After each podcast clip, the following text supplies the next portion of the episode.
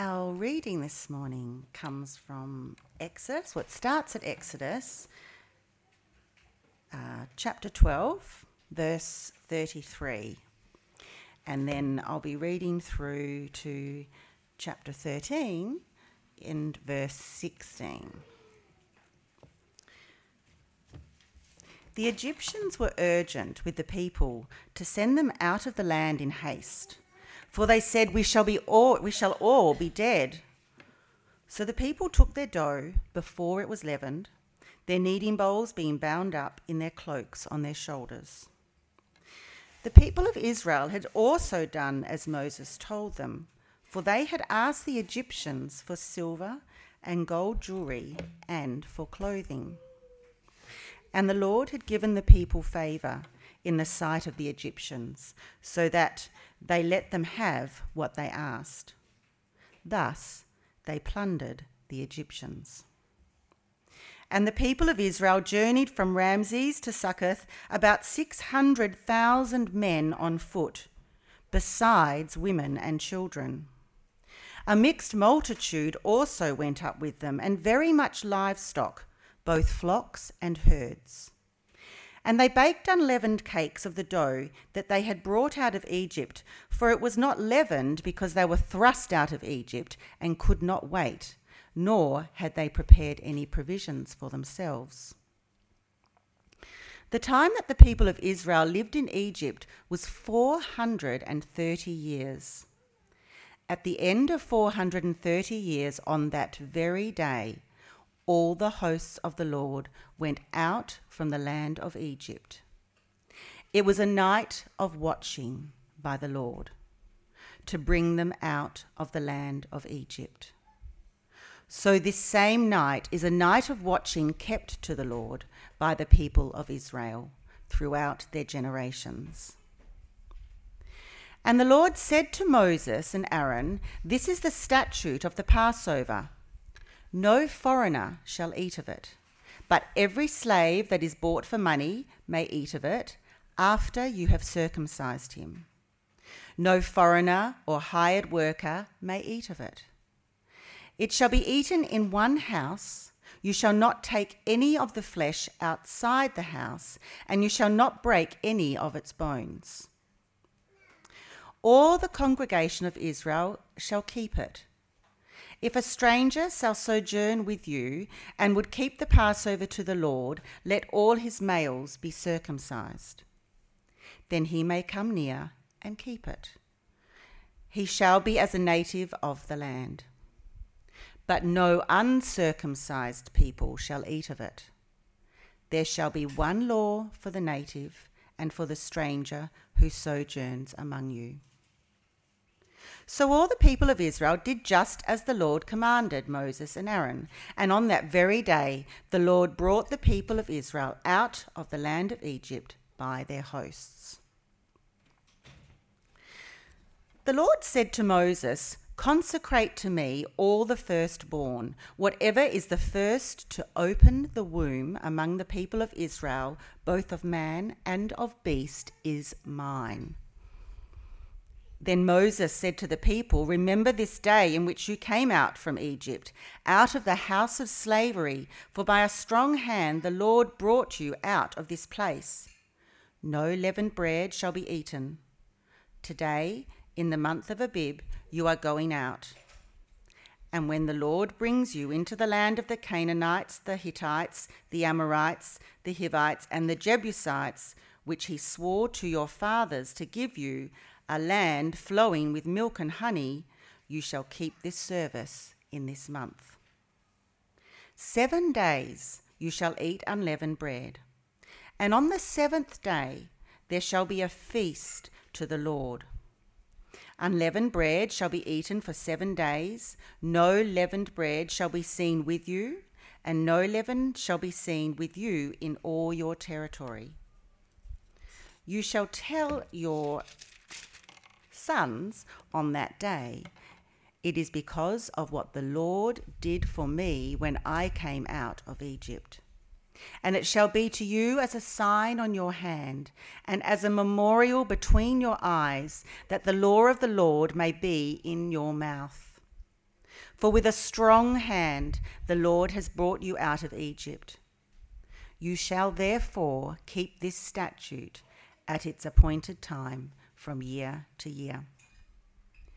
When the Lord, brings you into the land of the Canaanites, as he swore to you and your fathers, and shall give it to you, you shall set apart to the Lord all that first opens the womb.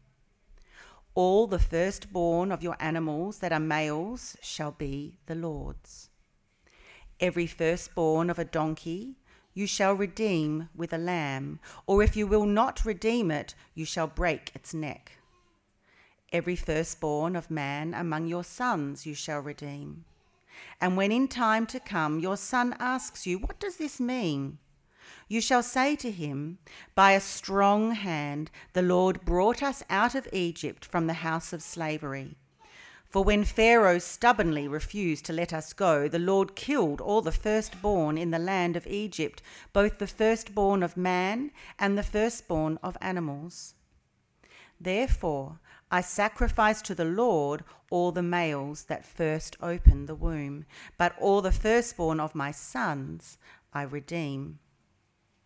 It shall be as a mark on your hand or frontlets between your eyes, for by a strong hand the Lord brought us out of Egypt. Morning, everyone. My name is Jared. I'm pastor here. Uh, please you join me as we pray before we begin. Heavenly Father, we just thank you for your grace to us. Thank you for how you have revealed yourself to us in your word and in the Lord Jesus Christ. Help us now, Lord, as we study your word, to come to know you more, to, to see the greatness of your character, uh, to see the, the way in which you have redeemed your people, given, given uh, a new identity, and how you, uh, you continue to, to be the focus of our lives. Lord, help us with all of these things uh, to glorify Jesus as we do them. In your name, Amen. I want us to cast our minds back to 1594. Now, that might seem like a bit weird, but just bear with me. Um, Queen Elizabeth is on the throne, not the one who just passed away, but the first one um, in, in England. And, um, and in Scotland, which was a separate country from England at that time, King James was on the throne but the King James version wasn't out yet. That was, that was still about 17 years away. Uh, there's a guy kicking around writing plays called Bill Shake something Shakespeare. There we go. Um, and he's he's um, he's writing plays, acting in them, and so on. Um, you know, maybe maybe we would have read them. Well, maybe only a third of us, because only a third of us can read. Um, and uh, and then if if you wanted to hear a Shakespeare play, you probably went to it if you could rub enough pennies together to get there. Um, we have no idea what electricity, electro what? We, we've just got no, no clue what electricity is. Um, yeah, there's, there's, there's, there's, if you want to see after dark, you light a candle or a lantern or you go to sleep. Like, those are your options. If you want to talk to someone from a distance, you talk really loudly, you yell. Um, there, there are no telephones, there's no internet. There's no Wi-Fi. There's no plane. There's no. There's no even Ethernet. There's, there's no. There's no planes. There's no trains. There's no automobiles. There's not. Not even bicycles. Uh, if you want. If you want to go somewhere, you walk, or maybe if you're pretty well off, you ride a horse. Pianos haven't been invented yet, but if you're lucky, you might see a harpsichord kicking around. Um, there's. Uh, there's. There's no COVID nineteen, which is a win, but there's also no toilet paper for us to fight over. So, depending which way you look at it, that's a win or a loss, or both. Um, uh, the flush toilet has just been invented, but no one knows about it, and we won't we won't have access to it for hundreds of years. Um, there's a dunny out the back. uh, it's 60 years before the golden age of pirates with these uh, these guys would swashbuckle and swindle and steal, and they gave us lots of good stories to write about. Um, and and then it's around 200 years before the first fleet arrived in Australia. It's 320 years before the start of the First World War, 351 years before the end of the Second World War, and 375 years before man will set foot on the moon, allegedly. Suffice it to say, 1594 was a long time ago. A long time. So much has happened. You know how long ago that was? 430 years. 430 years. That's a long time, isn't it? You think, think of all the stuff that's happened, the massive changes that have happened in our world, and we get a bit of a perspective on how long 430 years really is. It's a long time. And that time is the exact same amount of time that the people of Israel were slaves in Egypt. 430 years. It's a long time, a very long time. And they were slaves for that time, oppressed, uh, dealt with harshly by the Egyptians. Imagine being tied up in slavery from 1594 to today. It's generational. Your grandparents, your great grandparents, and then you'd be thinking your great grandchildren. It's just all we've ever known. You start to think of ourselves as slaves, that our identity is as slaves. That's all we are. And then we'd think that, that, that there's no hope. You know, if there was a promise or anything of us coming out of here, we'd think maybe we've been forgotten about. Maybe maybe that's that's just all all a pipe dream rather than a real promise. Well, now we start to get an idea of what it was like for the people of Israel at that time. They'd been in slavery, under bitter slavery, for generations. God had promised to them that He was going to take them to the promised land. And this uh, seems like a massive uh, diversion from that. They, they, they knew that they'd been promised this land flowing with milk and honey and, and all of those wonderful things, but they found themselves under oppression, under the superpower of the day, thinking, this is the end. This is, this is, where, this is where we were born. This is where we're going to die. This is, this is our life. We are slaves. It starts to creep into how they think about themselves. So when we see this 430 years, we really get an idea of what it's like for them. Slavery is all they know. Has God forgotten about us? I want us to think through some of those questions today and think about how they relate to them, but also think about how they relate to us. So we've got like application weaved into this sermon. So be thinking about how does this relate to me as a Christian now? Um, because there's lots of ways in which it does. Israel may have been thinking, has he forgotten about us? Has God forgotten about us? Uh, you know, th- we, we, we're still here. Yeah, we, we, we've seen some plagues, yes, but even every time there's a plague, Pharaoh says, No, I'm not letting you go. You're going to stay here. Just seems like we're destined for slavery, always. Uh, have you ever organized a meeting and then forgotten the meeting? It's happened to me. Um, have you ever organized a meeting and the other person's forgotten the meeting? It's also happened to me. happened to me this week. Um, I'm not going to tell you who did it, but it's no worries. It's not, not, not, not a big deal. Um, uh, it was funny because I was like, oh, I was thinking about putting this in my sermon, and then I, and then and then it happened, and I was like, yeah, I'm going to put it in. it happens to all of us, and that's all good. Um, we're a gracious community where we don't hold anything against anyone. Anyway, uh, put that aside for a moment. um, uh, the why am I telling you this? All right, yes. Has ha, we, we we forget things, don't we? It happens all the time. We we you know we arrange something. I forgot. I was getting my car serviced, and then I had to like rush there a couple, well maybe a year ago now. How did I remember that? I don't know, but that's not the point. We we forget things, and and we, it can be very small things. It can be meetings. It can be uh, it could be something that we need to do, uh, like cutting the grass or whatever it happens to be. Lots of different things we can forget, and it's, it's, it's only natural in our human nature, our sinful human nature, to start to think maybe God's the same. You know, may, maybe he also forgets things like we do.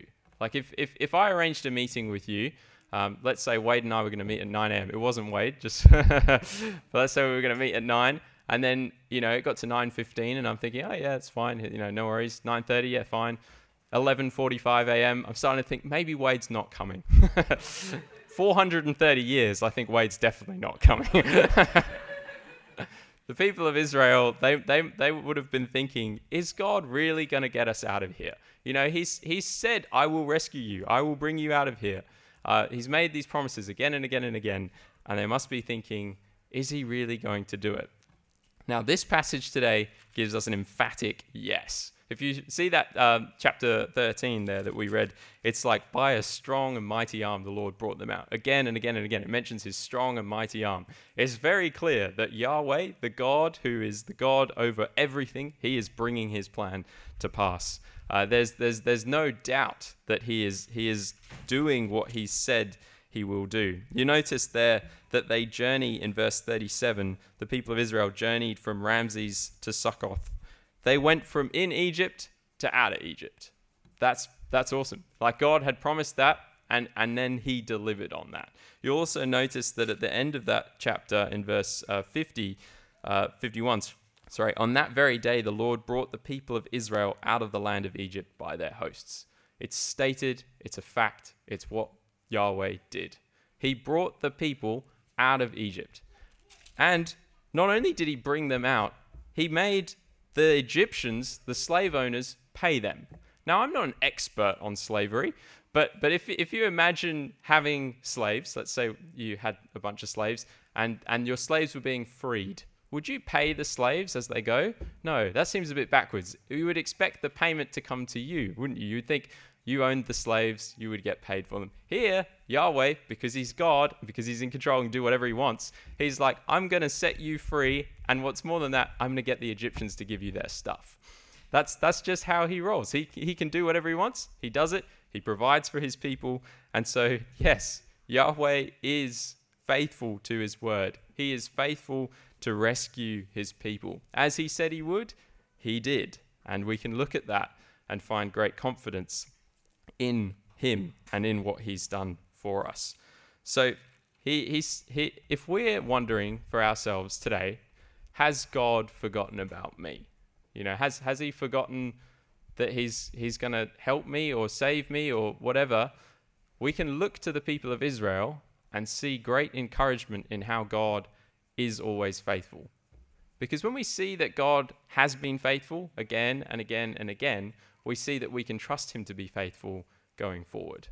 You see, the same God who was faithful to rescue his people out of Israel, uh, sorry, out of Egypt, his people Israel out of Egypt after 430 years of slavery, is the same God who's faithful to rescue us out of our slavery and to bring us to where he has for us. You see, he hasn't forgotten about us. God makes promises and he makes covenants. That's that's kind of the technical term for it. He makes these binding promises and he's made a covenant uh, with us. And, and we know that when he makes promises, he keeps them. He never lies, he always tells the truth. And he made promises to rescue them. He makes promises to rescue all of us who put our trust in Jesus. He's not slow, he's being patient. You see, Yahweh is, isn't, isn't trying to uh, isn't trying to wake up. No, he is alert. He knows exactly what's going on. He's planned all of this from before time began, and he is waiting for the opportune time in his timing to return and gather us in. You see, he, he has a plan. The Bible tells us that he's patient, uh, not wanting any to perish. He wants people to come to salvation now, because when, when, when, it's, when he comes back, it's too late. People need to come to Jesus now. And so we, we, want to we wanna be reminding ourselves that no, he hasn't forgotten about us.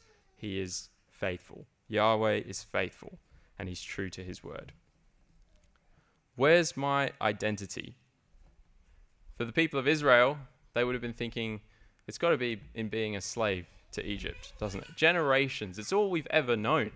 You know, my great, great, great, great, great grandfather was a slave, and my great, great, great, great grandson will probably be a slave too. It starts to get into the way that you think about yourself. You think, this is who we are. Like we're we're slaves to Egypt.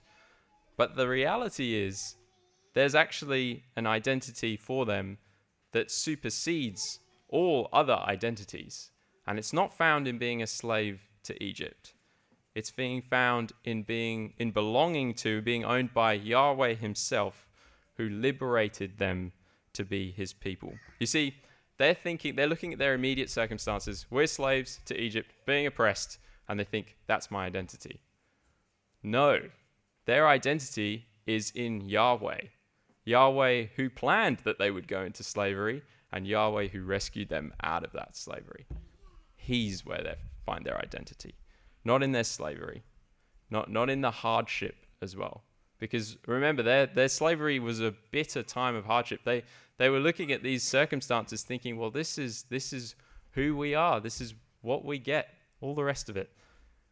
But no, their identity is found not in all of that, but in the one who liberates them from it Yahweh. So for us, when we ask the question, where do I find my identity? Uh, is it uh, the house I live in, the clothes I wear, the car I drive, the footy team I support? Or maybe even we start to think it's in our failures or in our sin, which is our slavery. We're not slaves to Egypt, but Jesus tells us that aside from Him, we are slaves to sin. And so we can start to wonder where's my identity?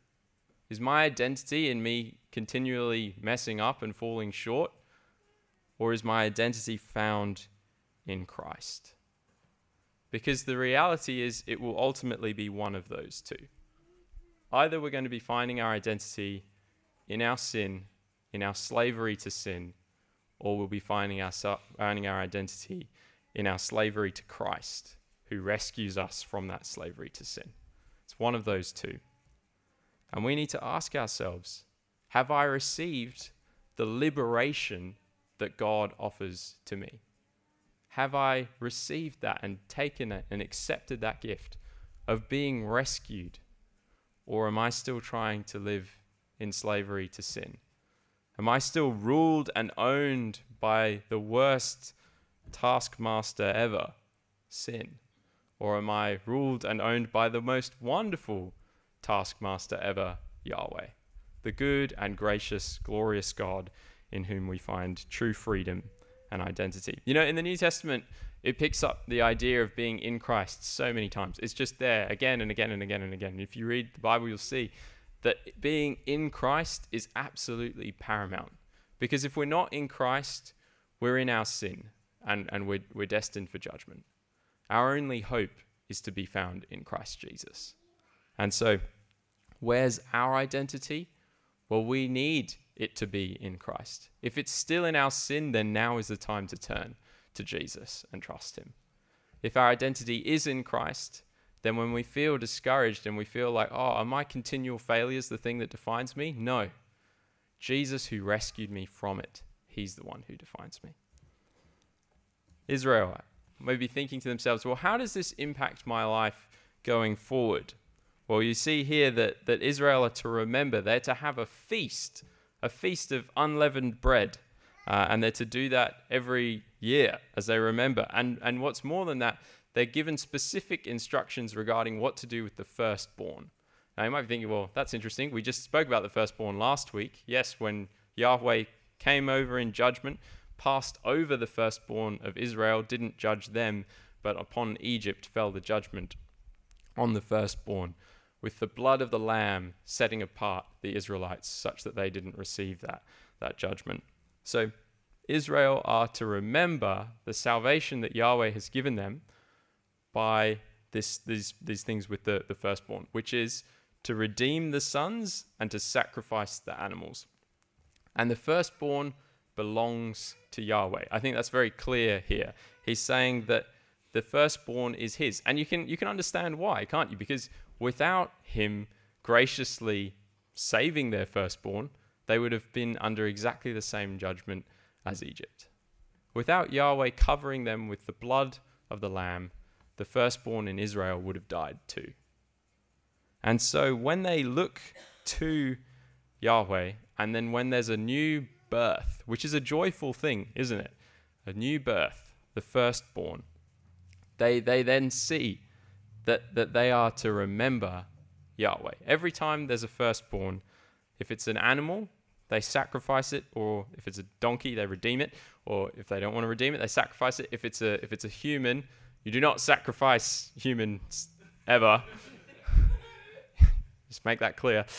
You redeem them. And now you might think, well, what does redeem mean? Well, it's paying the price for them. And so how do you do that? Sacrifice an animal. So every time there's a firstborn, you sacrifice an animal. That's that's that's what happens. Um, if it if it's a if it's a firstborn son, it's in the place of that son. If it's the animal, you sacrifice the animal itself or in the case of a donkey, another animal, a lamb, if you want to. And so, why is this? Why, why, why would they do this? Why would they be told to do this? It's because it reminds them every single time that when there's a firstborn, that the firstborn belongs to Yahweh. It reminds them of what Yahweh did for them in rescuing them from judgment.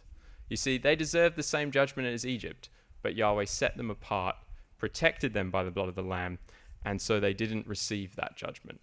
So it goes stands to reason then that the firstborn belongs to Yahweh. He he he he has already uh, paid uh, the price in giving them the blood of the lamb to cover them, and they belong to him.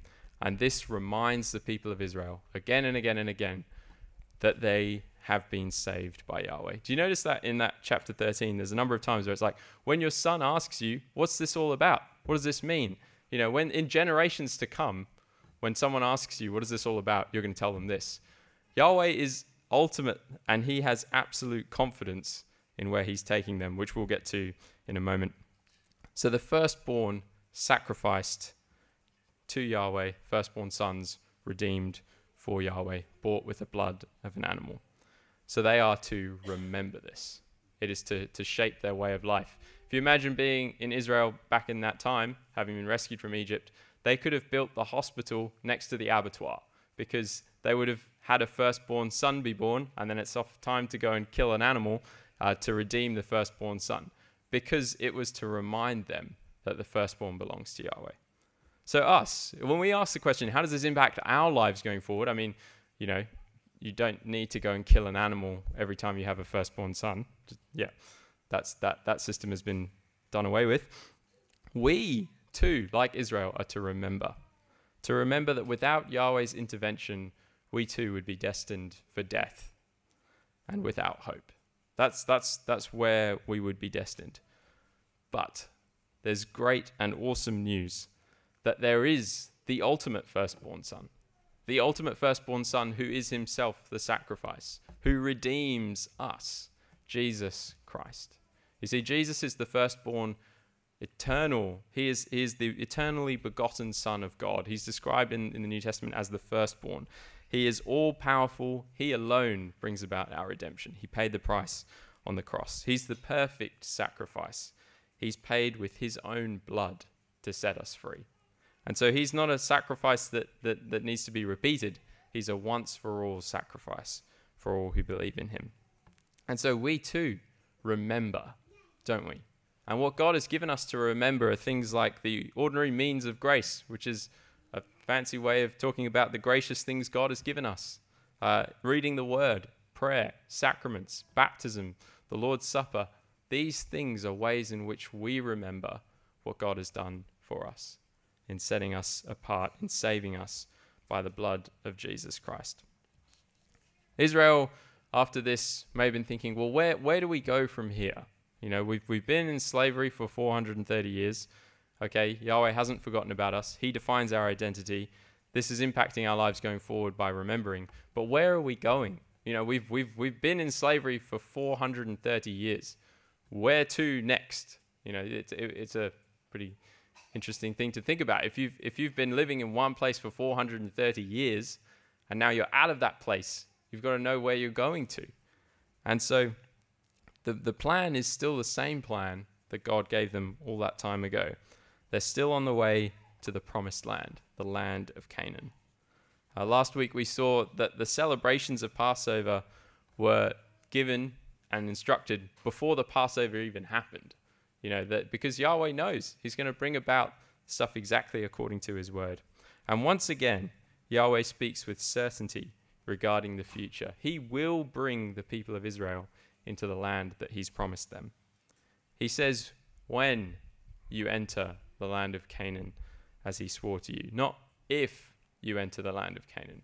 When you will be going there. It's not it's not a uh, oh, you know, I've kind of tried to make these things work. The 430 years of slavery thing, whoops, um, and you know, trying to shuffle it. No, he is in control of all things. He rules over this entire universe, and he is bringing them to the promised land. It may not have looked how Israel would have liked. It may not have been in the timeline Israel would have liked, but it was exactly according to God's plan and exactly according to his word. And he's keeping his word and his promise. So when we ask, well, where to from here? You know, we we know that God has not forgotten about us. We know that our identity is found in him and in him alone. We know that our lives are to be marked by this by remembering the salvation he's worked for us the question of where do we go from here? The answer is the ultimate promised land, the eternal new creation, face to face with God, in perfect relationship with Him. Because Yahweh has made a covenant and Yahweh is faithful to His promises. He's given us our identity as people He's rescued in Jesus Christ. Because He's redeemed us by paying the price for our sin as the ultimate firstborn son. Yahweh will bring this to pass because he's always true to his word. Let's take him at his word, believing what he said, trusting in his faithfulness, seeing our identity as his redeemed people, not looking around us here and now for our identity, but looking to Jesus. Believing in him, trusting in him, trusting in the redemption that he alone brings, and realizing that our ultimate home is not here and now, but in the life to come. You see, a lot of people, um, if you watch any real estate shows, anyone like those, Escape to the Country, anybody? Yeah, nice. Thanks, Josh. Thanks, Monica. Yeah. Um, not just me. Uh, so you see people talk about their forever home. Have you heard that?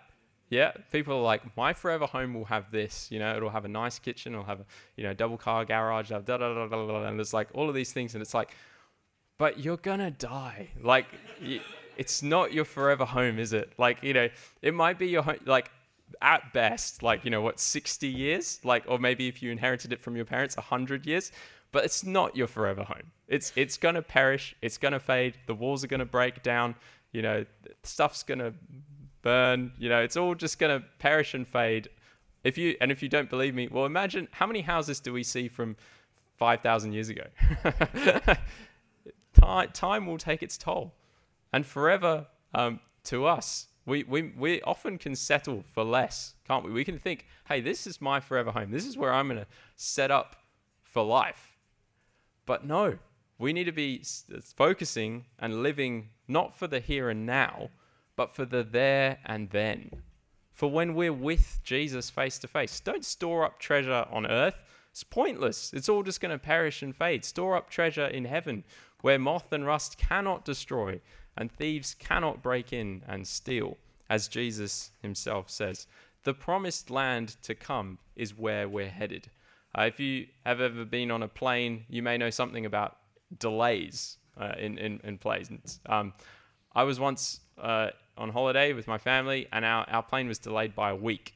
It was fine for me because school went back and I missed a week of upper primary school, so I played at the time playing video games and swimming in the pool. It was great. It wasn't so easy for my brother who was trying to study from a distance, but it was great for me. Anyway, we weren't where we were supposed to be.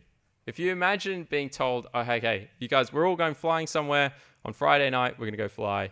And then we get to the airport and they tell us, hey, could you just wait here? And then it turns out they want us to wait for 430 years. And the, the, the, the people who run the airport hold us in bitter slavery. and then but but our destination is that the airport is not our destination. It's not where we're headed. The place that we're headed is where we get to once we go on the plane and then get to, to wherever it is we're going. We can we can think like the people of Israel that the airport is our destination, that Egypt is our destination, that the here and now is our destination. It is not the destination. Being with God face to face with Yahweh, Jesus, the Father, the Son, the Holy Spirit in the new creation forever. That's our destination. And the only way we get there is through Jesus Christ. That's the only way. He's the only way. And so we look at all of this stuff, we go, our identity is not found in the here and now, but the there and then. Yahweh has not forgotten about us. He remembers us. He's keeping his promises. He's acted to redeem us in Jesus Christ, and he will bring us there in his time. Let's pray. Lord, we thank you that you are faithful, that you are always faithful to your promises. And Lord, we, we confess that so often we can doubt you and wonder if you are. Uh, Lord, we can, we can think that you're uh, holding out on us or, or not uh, helping us or, or that you've forgotten about us. And Lord, for that we repent. We turn away from all of that kind of thinking and we turn to you and we trust that you are faithful. The same faithful God who planned uh, all things uh, from eternity past, that you would take your people Israel into Egypt and that you would take them out of Egypt, out of that slavery, um, taking them as your treasured possession. Thank you, Lord, that you've done that for us too in Jesus Christ. That you've covered us with the blood of the Lamb, you've bought us with the price of his blood, that you've rescued us, that you've made us new, you've given us a new identity, made us into a new creation, such that, um, for instance, I'm still Jared, but I'm a new Jared in Christ. And that's true for each and every one of us, that we are a new creation in Christ Jesus for all who believe. And Lord, thank you that we know where we're going, that you've revealed that to us. Lord, help us to look to your faithfulness to enable us to be faithful while we're here, living for you as we look forward to your return. And the joy and the beauty and the awesome reality that one day we'll be with you, and that will be forevermore. In Jesus' name, amen.